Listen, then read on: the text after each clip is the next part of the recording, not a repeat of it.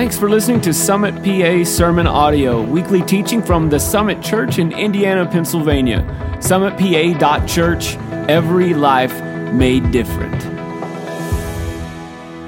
Thank you for joining us as we close out our series, The Gospel According to. Throughout the last few weeks, if you've joined us or maybe you've watched online, um, you know that we have taken some excerpts, some quotes, some pieces of common culture today, and we've looked at those and held them to the gospel. Some of them contradicted the gospel. Some of them uh, might be redeemable to kind of share the gospel a little bit. Uh, but believing that the word the gospel actually means good news, we know that our culture sells us a lot of good news every day wherever we look. And so, what we, uh, what we desire to do with this series is we wanted this to be an invite series where we can invite family or friends that wouldn't normally feel comfortable coming into a church building to invite them to enjoy Harry Potter, Harry Styles, the Beatles. If you don't know who Harry Styles is, you know who the Beatles is, and vice versa. Um, and we, the first week, we talked about Disney. Who doesn't like Disney? If you don't like Disney, we'll talk about it after service. Um, Listen, and again, we're, we're not fully endorsing all of these topics. Um, today, I'm not here a spokesperson to sell you anything about Marvel. Um, listen, this is just something that we are going to take. We're going to take some themes from this today and redeem it because we serve a God who is a redeemer, who takes things that are broken or are missing a piece, puts them back together, and uses them for a greater purpose. Do you believe that today, church? Amen. That's right. I know Blairsville is shouting me down right now. All right. So we're going to take a few pieces from this and redeem it. Um, today, if you are a Marvel nerd, if you are a Marvel freak, welcome. And if you have no idea what Marvel even is, you are welcome too. I'm going to kind of go down right down the middle of the road today, give you a brief introduction of some of these characters, but mainly we're going to stick to the high points and we're going to share the gospel of Jesus Christ today. So sit back and enjoy yourselves a little bit. If you don't know what we're talking about, that is okay. Everybody has heard a story about a hero before. There's something about stories that we connect with so naturally.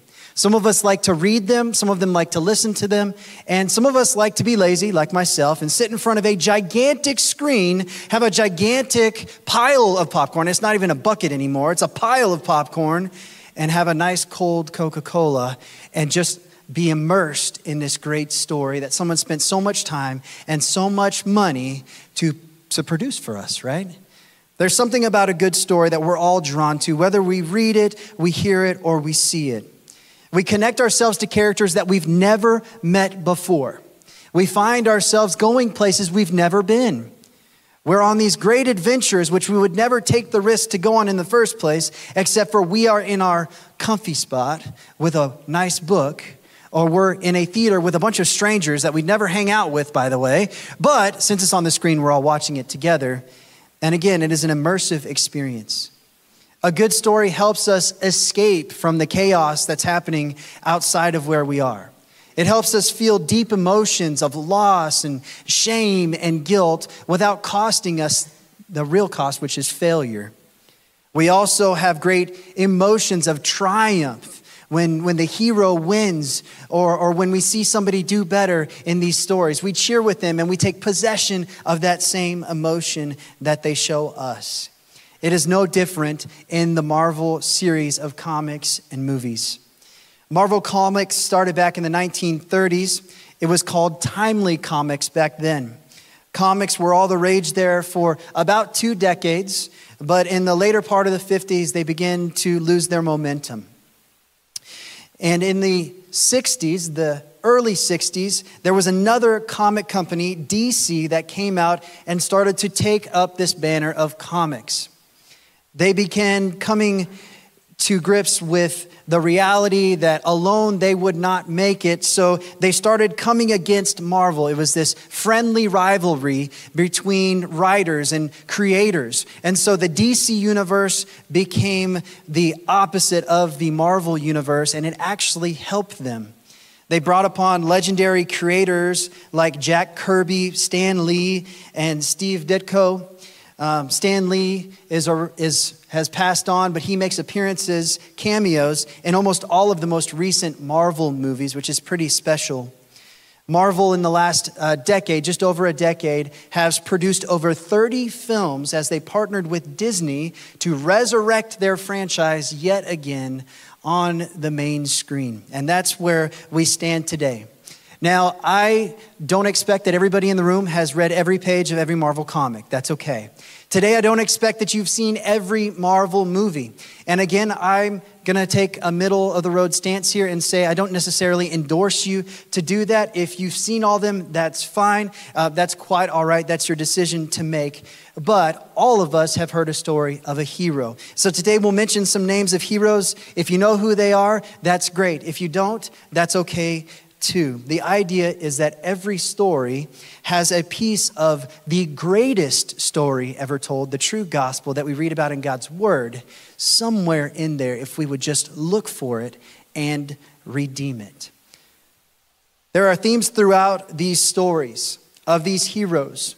There's tragedy, defeat, failure, triumph, there's all kinds of turns and twists in the plots. But one of the themes that is overarching in all of these stories of any hero is the story of redemption. Whether you're reading a story, a fairy tale, or any other fiction character, or maybe you're reading a biography of someone who's triumphed. We see some people that become a hero. We see the good side. We see the public side. But what we really relate to is their failure, their shortcomings. Every hero has a flaw.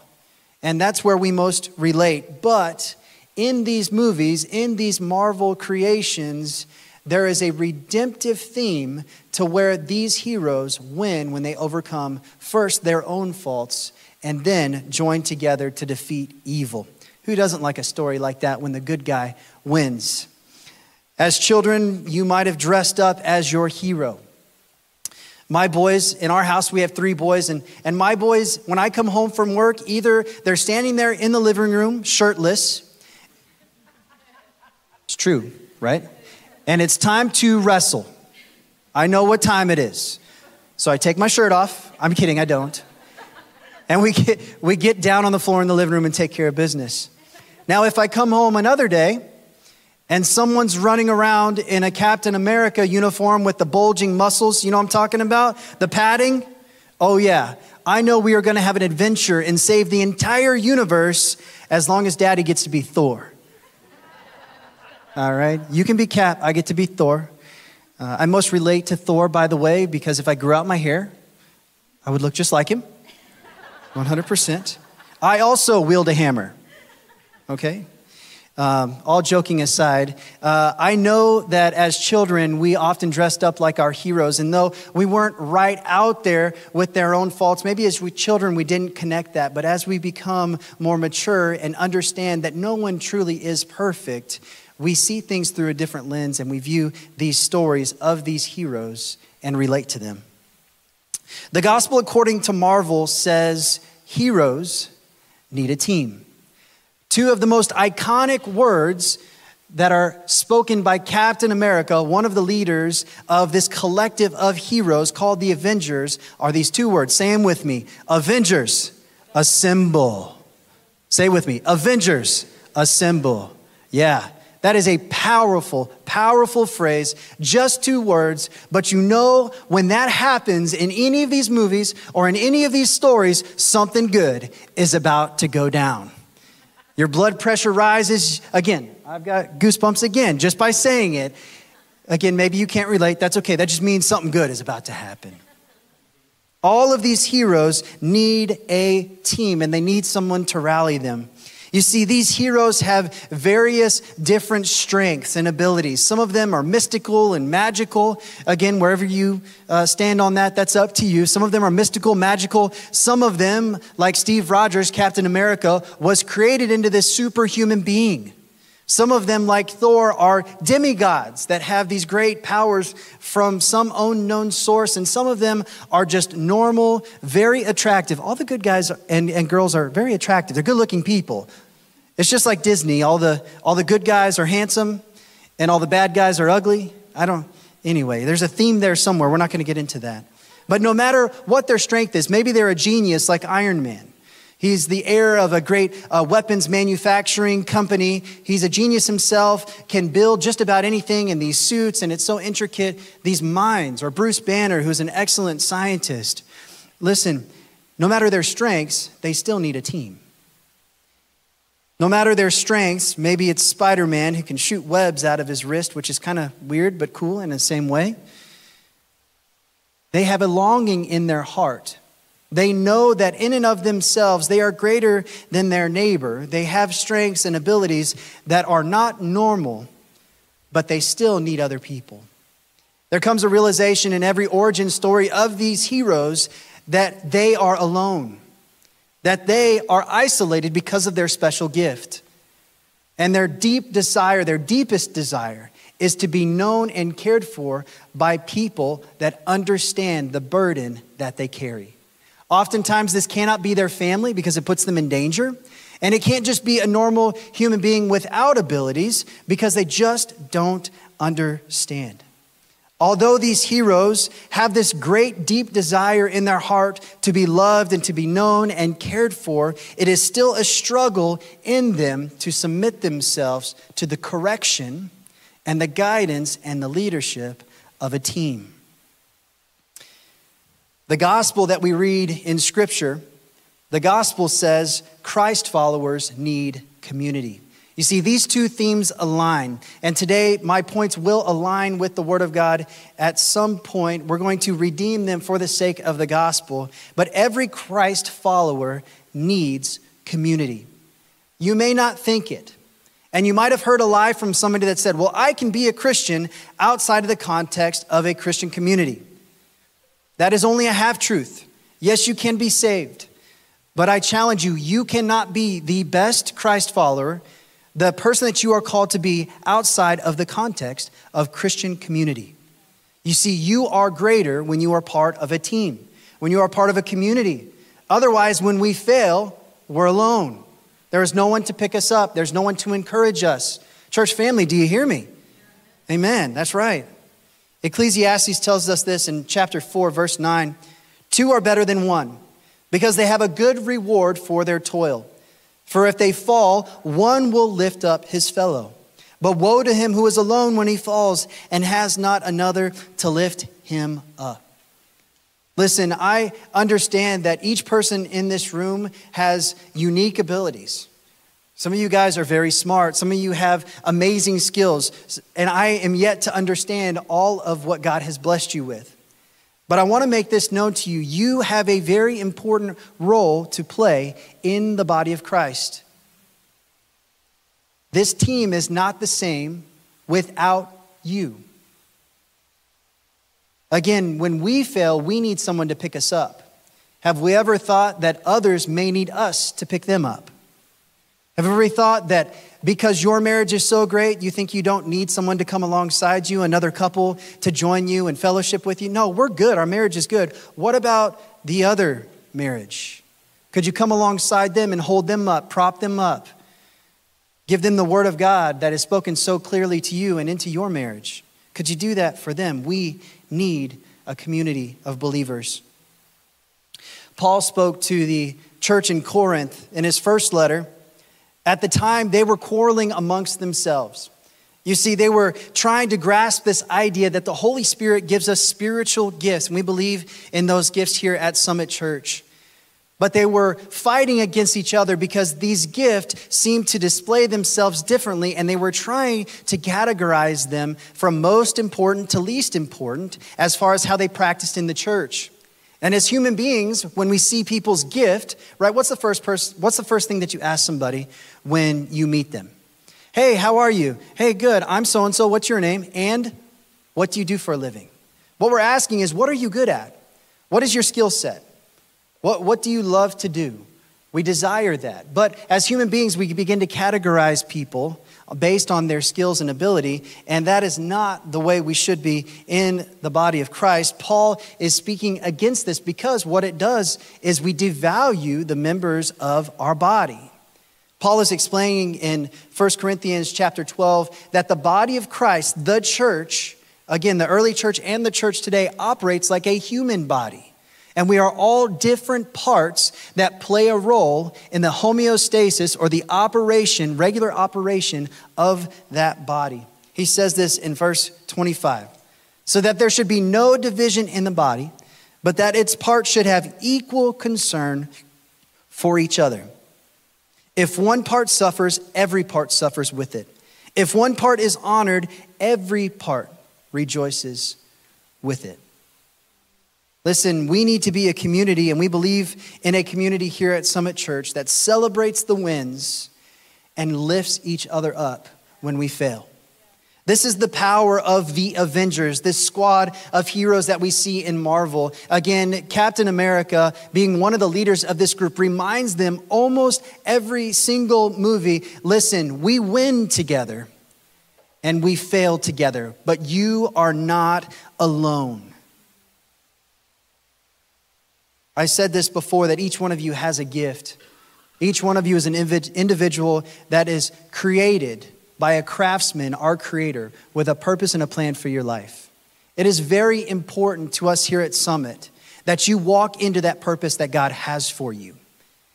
This is why we offer a number of different ways to get involved with our community here at Summit. Now, I know you hear us share about our new semester of small groups. Listen, we love small groups. We love seeing people come together, fellowship with one another, and grow spiritually with one another in a small group context. That's very important to us. That is community. It is in that context that you are encouraged, that you build strong relationships with people that can stand by you even on your darkest day. These same people will celebrate your accomplishments with you. You see, small groups is more than just a number of how many groups we have or how many households we have meeting during the week, during a semester. No, this is how we foster healthy relationships here at Summit Church. You see, we believe that within that context, you will go so much further in accomplishing what God has called you to do than you would just attending on a weekend here at Summit. That's why we ask you to be a part of Growth Track and to embrace these next steps. Also, you've probably been ministered to by one of our members of our dream teams. One of the greatest things about Summit Church is we have an army of dream team members that prepare during the week for our weekend gatherings and for what we do here at Summit Church. They are the crown jewel. I cannot say enough about the members of our dream teams, both here in Indiana and in Blairsville. They, leave serve, they lead serve teams in the community, in the greater Indiana area and beyond and they gather teams together. You see, these people know that their job is not just to be a warm body holding a door.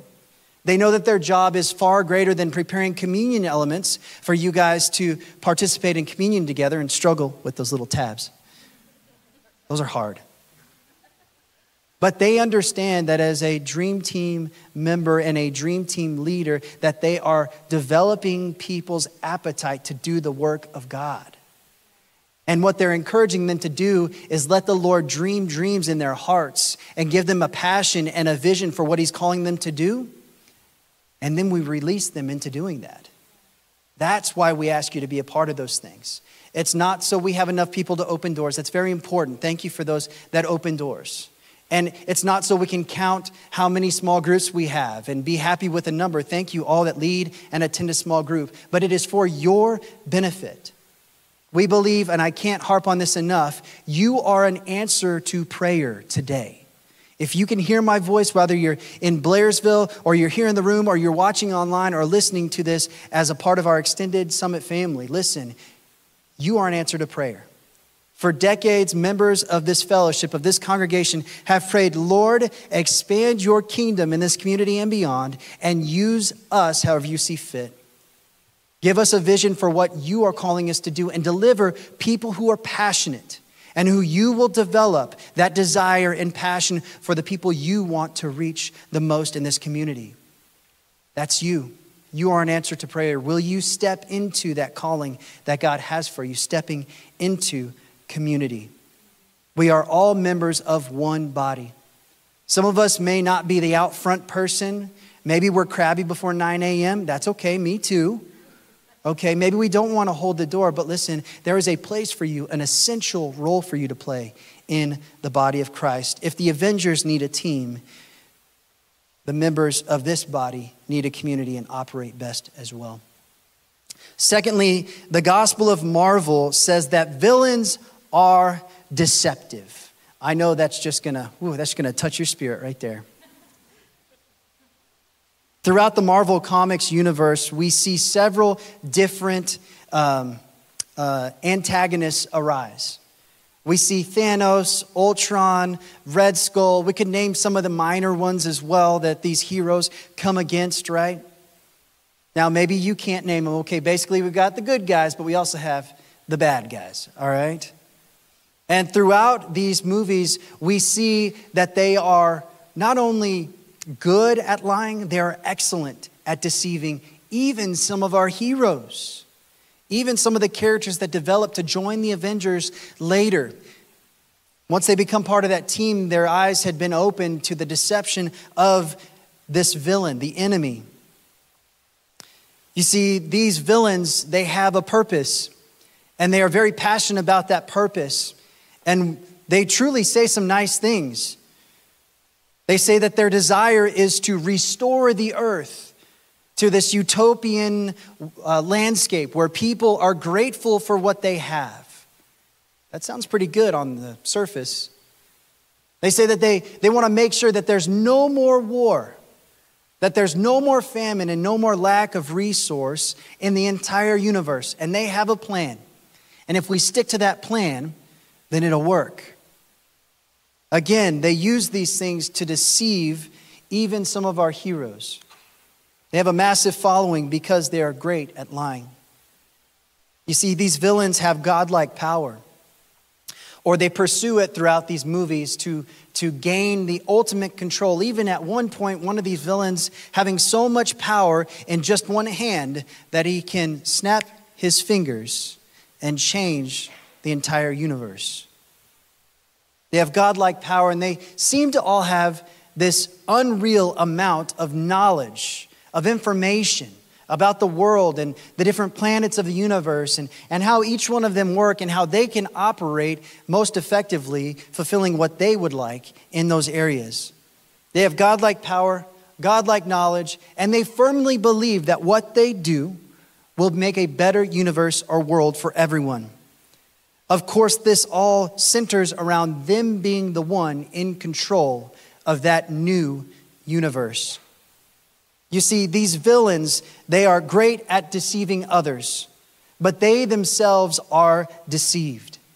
You see, they have all this awareness, all of this knowledge, and all of this power, yet they can't see how prideful they are and how great the fall will be from grace for them. We know that these villains would use anything in their resources to fulfill their calling, but being deceived, it will never take place the way they want it. Thanos, one of these figures, accomplishes his great goal of eliminating half of all the living life in the entire universe, again, with just a snap of his fingers. But then in the next movie, we find that he alienates himself because it didn't quite turn out the way that he thought it would. He had failed in a great way. You see, Marvel tells us that villains are deceptive, but the gospel says that evil is deceptive and that all of us have once been deceived. Consider the Genesis account between Eve and the snake. You see, the context being that at the very beginning of creation, God created Adam and Eve the only two beings that he formed with his own hands and breathed his own breath of life into. That's something special. He communed with them. He spent time with them. They had real conversations together as they strolled in the cool of the evening in the garden. It was beautiful. The world was without blemish. There was no war. There was no sin. But there was a deceiver in the garden. There's a conversation that takes place at this tree of the knowledge of good and evil. which God told Adam and Eve both listen, you can have anything in this garden, but you have to choose to stay away from that tree. Do not partake of its fruit. The snake came to her and deceived her. We often uh, refer to the enemy, the devil, Satan, as the deceiver. He is the king of lies, he's a master of lies. Because Eve fell to that deception, sin entered the world, and we now see the results of that sin over generation after generation, thousands and thousands of years, and we find our world as it is today. We are born into sin. The climate, the culture will always reflect sin if it is not redeemed by what we shared earlier the blood of Jesus. Consider Jesus' own temptation. Jesus never sinned, he did not fall into temptation. But after he was baptized, before he would have public ministry, he was led into the desert by the Holy Spirit to be tempted. Let me say this real quick it is never a sin to be tempted.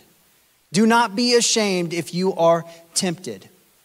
That is the first scheme of the enemy and the lie. If you are tempted in an area, find someone in your community here at this church or somebody that loves and cares for you and bring it to light. Because it cannot grow in the light. It cannot go past that point if you have someone standing with you. This is why we need a team. Hey, I'm being tempted. I need someone to stand with me. Because it will no longer grow from that. If it does, bring two or three people from your team. Keep going at it. You see, it is not a sin to be tempted, it is a sin to fall into temptation. Jesus was tempted by the, by the devil for 40 days in the desert.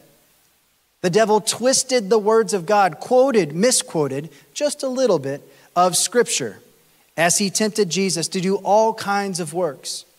You see, the deceiver himself, the evil one, our adversary, he cannot stand toe to toe with God. God is more powerful. God is greater. God even created Satan as an angel in heaven, Revelation tells us. He fell from grace because he wanted to be equal with God and was unable. The enemy knows that his time is limited, that God ultimately has victory in his hand against him. But what the enemy would like to do is he would like to deceive us and get us to compromise our life, to give up our birthright the purpose for which God made us in our mother's womb. And He would like us to come along with something else. He would like us to join a movement, to be a part of another plan. He would like us to follow the desires of our heart, which we learned week one with Disney. That leads us to, to, fault, that leads us to failure, that leads us to death. Because even our own heart is deceptive and evil. The enemy can't stand toe to toe with the truth. So he tries to twist it just a little bit. We shared this a couple weeks ago that the greatest lie is 99% truth. I don't know if you have kids today, maybe that's just the season, it is the season that I'm in. But when you ask your children to do something, like clean up their room, and you come home from work and they've been home long enough to clean up their room, and you say, All right, did we get our chores done? Well, we we picked up. All right. Did you make your bed? Uh, we pulled the covers up. Okay. And then the final question I always ask is Is it to my standard? Is it how I would do it? And that's when it's like, all right, that 1% comes out and they race upstairs before I get there and they start throwing stuff in drawers and in the closet and they, they tidy up the bed, right? but there's that 1%. They were hoping I'd come in and, and I say, hey, did you guys clean your room? Yeah, yeah, we, we, we picked up. And I would go, okay, great, let's go play. Take off your shirt.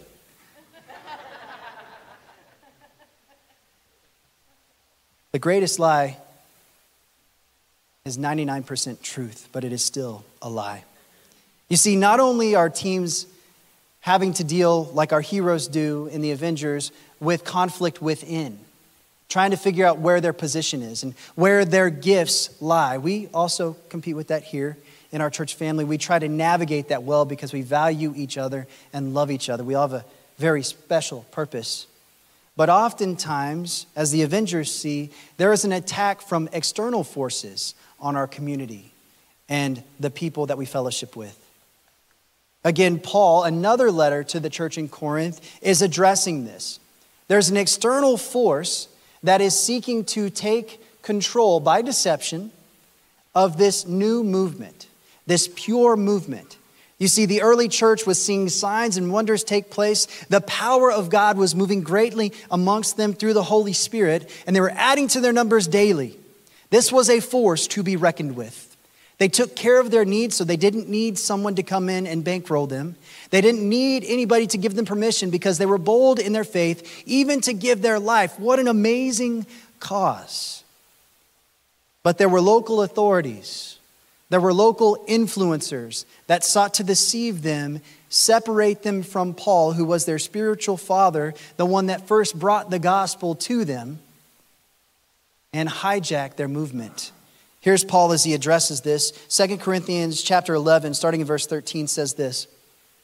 For such people are false apostles, deceitful workers, masquerading as apostles of Christ. And no wonder. For Satan himself masquerades as an angel of light. It is not surprising then if his servants also masquerade as servants of righteousness. Their end will be what their actions deserve. Like I said, there was this outward force that was trying to grab a hold of this movement and turn them, even the smallest degree, away from Paul, the apostle who had brought them the word of God to begin with. There are so many movements today, if you would think for just a moment, of a great cause turned bad. We've seen in the last couple of days, I'm not going political, in the last couple of years, excuse me, some of these great groups with great funding, and they were for a good cause, be hijacked by others who had another plan for them. I truly believe that at heart, at the beginning of most of these movements, were people that really wanted a change for good in this world and in our country. But there were others that came in and they turned it. They gave just 99% truth to their intentions, but that 1% of lie led them astray. And what was good begins to support evil, and evil, being deceptive, overcame the movement. Again, we must be watchful of this. Pastor Kendall said this in week two when we talked about Harry Styles. If we say we are followers of Jesus, we should probably get to know him more. We should probably know God's character. We should probably know his word. And if we say we are Christians, maybe we should value his word enough to read it. Now, again, I'm not saying that to anybody here in the room. Obviously, we all read the Bible every day and spend time in the presence of God, right? Amen. Yeah, we do. Um, I'm not giving you a chance to say anything there. Um, but listen, if we are going to see the lie in the midst of truth, we must know the truth. We must understand our place in the Word of God. You see, because we are no longer slaves to sin, but because we are redeemed, our minds have been transformed right, by the work of God in us, then we should know the truth. And we should hold it against the lie because the truth far outweighs the lie. It can't stand against the truth of God, just like the deceiver can't stand toe to toe with God. It is that same victory that we should approach His Word. We should know His Word and be able to come against the enemy's schemes. The gospel, according to Marvel, says that death is required to solve evil. Again, I'm not promoting that you watch Marvel movies with your kids. Um, I would actually give you uh, a strong word of caution. Please, if you are going to watch these movies, please check them out first. Um, make sure that the level of violence and that kind of stuff is, is appropriate for your child. It, it really does. If you were a comic fan of Marvel, they really have unfortunately stepped up their game in this area. So please take a look at that before you share that with your children. But that's one of the things that my boys have the hardest time embracing with their heroes and their story is death. Why do they always talk about death? Why does someone always have to die? Well, it's a theme of Marvel. Death is required. Even the villains know this. Again, if we can remove ourselves from, for a second from judging them because they are the big, purple, scary bad guy. Okay, they're ugly and we don't want to be around them because we're perfect and we're always right. We're always the hero in the story, aren't we? We don't ever relate to the, to the villain, do we? Unless it's Star Wars. Embrace the dark side. Anyway, different story, different day. But even the villains, being deceived themselves by evil, they understand that there is a great cost to overcome evil.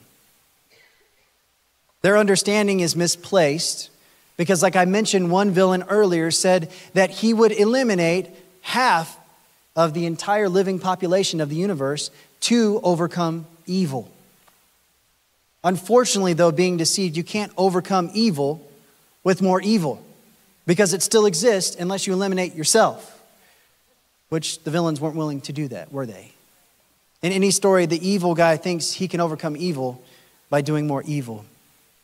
Thanos himself has to face this reckoning in one of the last films of this Marvel franchise of Avengers, where he is pursuing one last element of a collection that would allow him to have all the power that he needed to effect change in just an instant throughout the entire universe.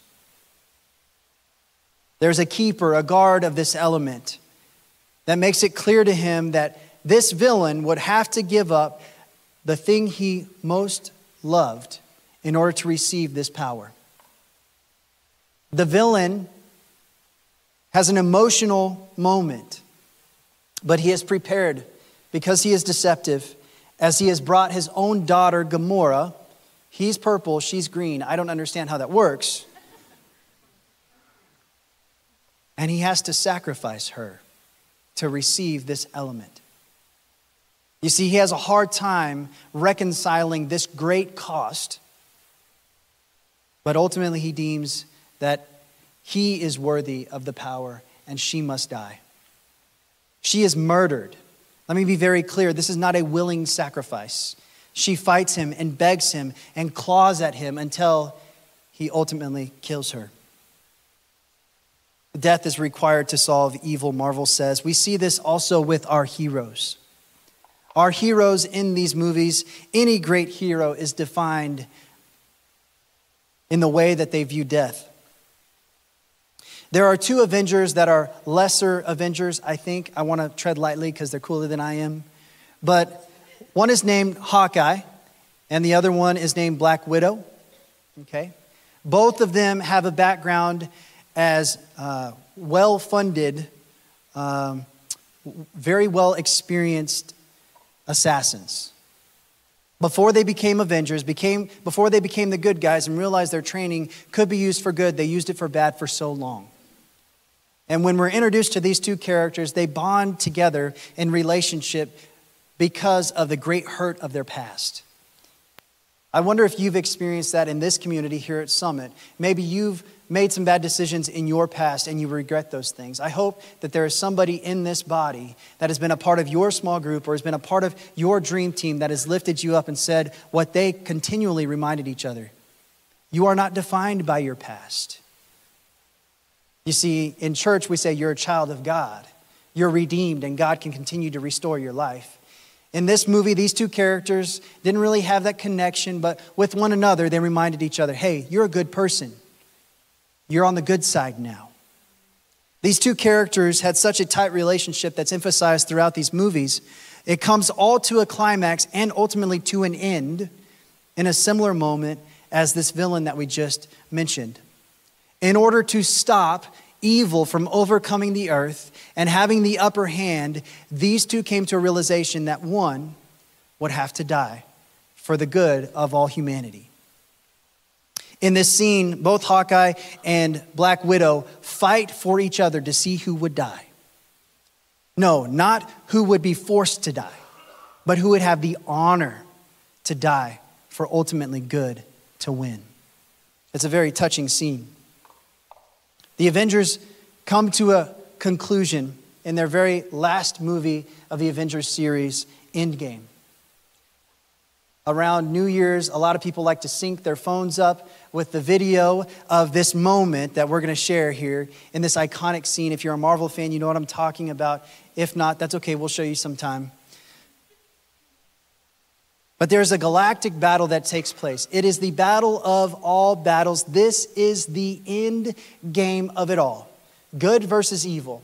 All of the Avengers, all of their allies from all the galaxies, from all over, come against ultimate evil, the worst villains, the ugliest allies of these villains, and they all meet in one place.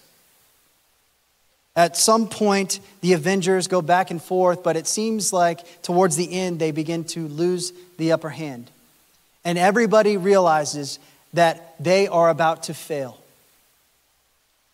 Earlier in the movie, actually, in the prequel to this movie, they are told that there is only one chance.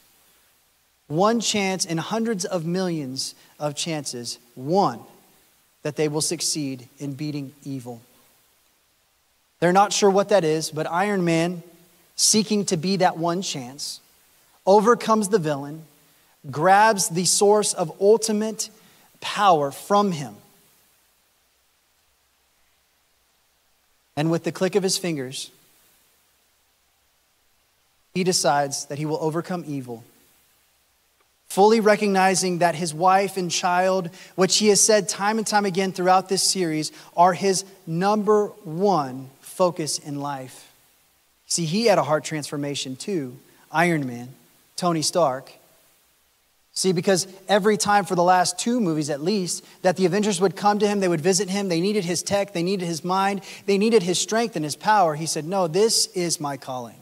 This is my greater good, my family, my wife, and my child. But in that last moment, as in his hand he held the ultimate power to eliminate all evil in the universe, he knew what he was going to give up he knew that it would cost him his life, for when this power was activated, it would run through his own body and destroy him as well. He gave the ultimate sacrifice to eliminate evil. Tony Stark and these heroes are not perfect.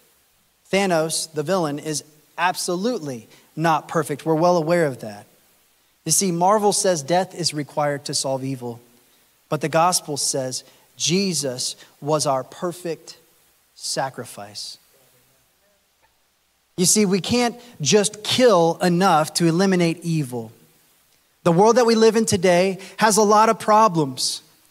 Yes, we have famine. Yes, we have disease. Yes, we have war and threats of war and all these crazy power struggles going on all over the world. We're only aware of a few. But this is not a human problem. This is a spiritual problem. This cannot be solved by humans or by human sacrifice. This is only solved by the sacrifice of one. You see, you can't wash yourself clean with something that is dirty, right? How many ladies have gotten into the shower after your husband used the soap and he'd been working on his truck? He had grease all over his hands, and so there's grease left on that soap bar. You're not using that. You're not going to get clean. But there is one. We read about him in Scripture, we know him in our hearts. We share about him every time our community comes together. He came from above, became a mere man. I know this sounds like a Marvel comic, but no. He lived a real life as a real human. He was without blemish. He did not sin, although he was tempted like we were and like we are. He never sinned. He came as a reflection of the heart of God for us, the character of God, who He is. And then He submitted Himself to be the sacrifice for us. 1 John chapter 2 says this He, Jesus, is the atoning sacrifice for our sins, not only for ours, but also for the sins of the whole world. It wasn't enough to destroy half of all life in the universe in Marvel. And indeed, if anybody had that ability to do that today, it still would not be enough. Evil would still reside here. The only answer is the perfect sacrifice. He showed us God's love for us, but then God raised him from the dead. And he sits at the right hand of the Father, praying on our behalf, encouraging us, petitioning to the Father, saying, I died for them. You can redeem them. Your promises are for them, just the same. You see, we are also familiar with the third chapter of John. Maybe you were watching a football game or watching a sporting event and you saw the, a sign in the end zone that said John 3 16. You see, but there's another verse, 17, that comes after that. I want to share the two of them together with you today because this is the good news. This is the gospel. Verse 16 For God so loved the world that he gave his one and only Son, that it, whoever believes in him shall not perish, but have eternal life.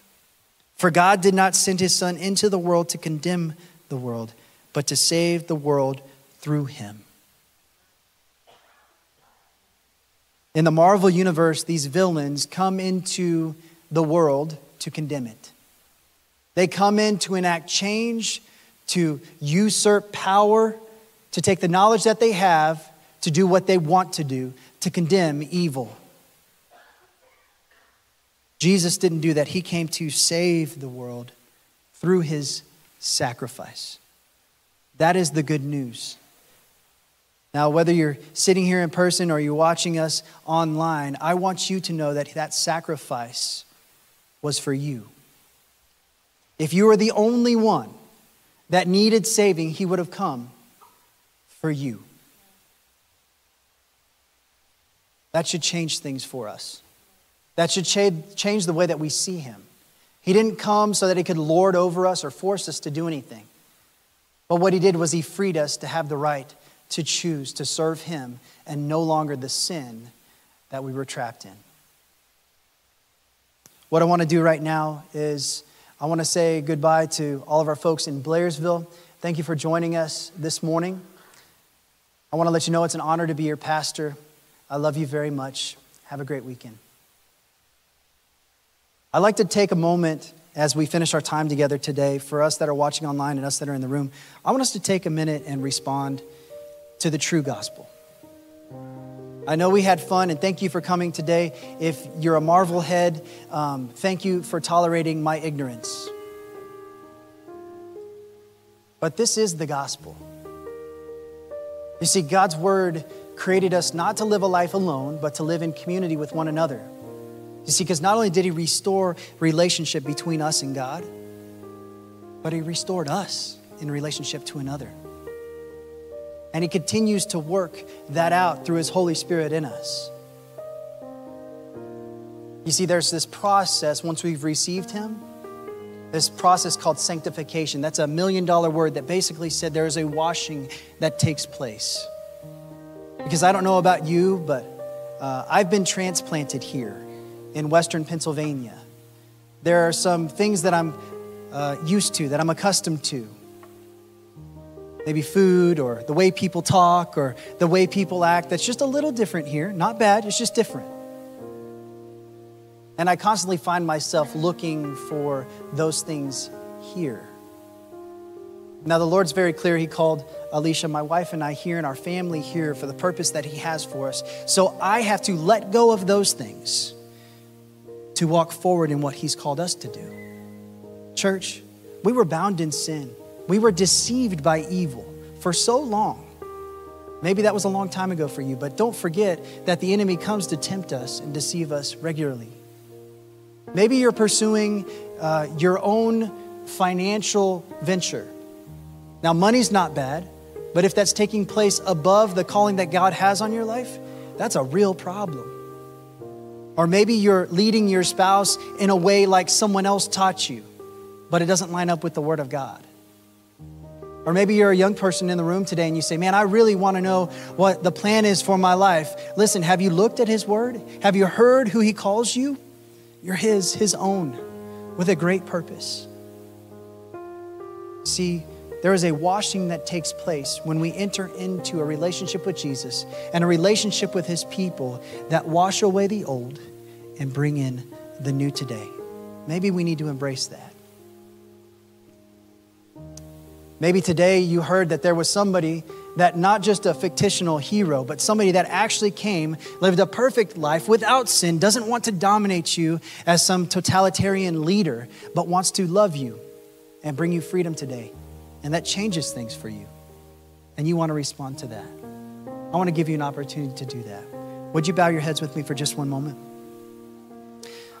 Lord, I pray that you would lead us in this time as we respond to you. Lord, thank you for your word, this great news that we don't have to win over evil, but Lord, you already have through your sacrifice. Holy Spirit, I pray that you would speak to our hearts, whether there are areas of this message that we share today, areas of your word that we need to apply today.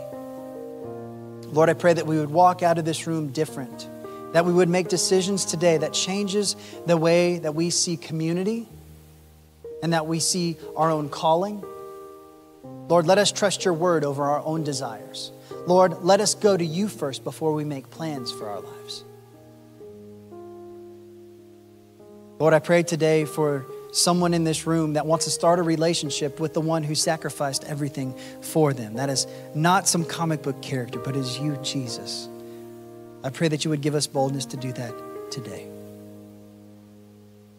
Now, with heads bowed and eyes still closed, if you are in this room today or you are watching online, I want to give you an opportunity to respond to this one that sacrificed so much for you. He loves you. He's not going to ask you to pay back the price of your sin, but He wants to have a relationship with you. The Word of God says that if we confess with our mouth that Jesus is Lord and believe in our heart that God raised Him from the dead, we're saved. So we're going to take a moment and do that. But if today, you would say, I would like to start a relationship with Jesus. Would you just indicate that real quick without anybody looking around by just raising your hand? Yes, thank you. Anyone else? I want to start a relationship with Jesus today. Thank you. Thank you. We want to stand with you as a family in the decision that you've made. We are a community of believers that encourage one another into becoming more like Jesus and making a decision to walk in relationship with Him today gets us closer to that. So, as I pray this prayer, I would ask that everybody in the room, if you're watching online, if you would take a moment and just repeat this prayer with me Dear Jesus, I thank you that you came and you saved me. You made a way for my sins to be forgiven with your sacrifice. Forgive me today. I receive you, and I ask that you would lead me in a new life. In Jesus' name, amen. Can we give the Lord some praise? Yeah. Praise God. Praise God. Well, listen, it's become our custom here at Summit Church to share one last song, but I want to say this first. If you received Christ today for the first time, you prayed that prayer and you meant it in your heart, for the very first time, there is something special that took place. And again, we are a community of believers, not just a place where a bunch of different believers come together. And so we want to stand with you in that decision you made. Whether you're watching online or you're here in person, we'd like to connect with you. We'd like to give you resources as you walk this new life led by Christ. We'd like to resource you with a Bible and everything that you need in that walk, but we would like to connect with you. The best way for us to do that is there's a couple different ways. One is for you to pull out your smartphone wherever you're watching from, if you're here in the room. You can text the word Summit PA to 94,000, or you can go ahead and scan this cool QR code right there on the screen, and we'll be in touch with you. It's amazing. The kingdom of heaven celebrates and throws a huge party when people come to know Christ for the first time. That is a big deal and something to rejoice about. Would you stand with me for just one moment if you are able? We're going to share one last song of response. And when we do, when we start that song, members of our prayer team will come forward. We would love to stand with you and care for you, carry your burdens with you. If you would like anybody to agree with you in prayer, we believe that, cha- that prayer together changes things. So please, as we share this song in response, would you come up to the front and pray with one of our prayer team members? Thank you.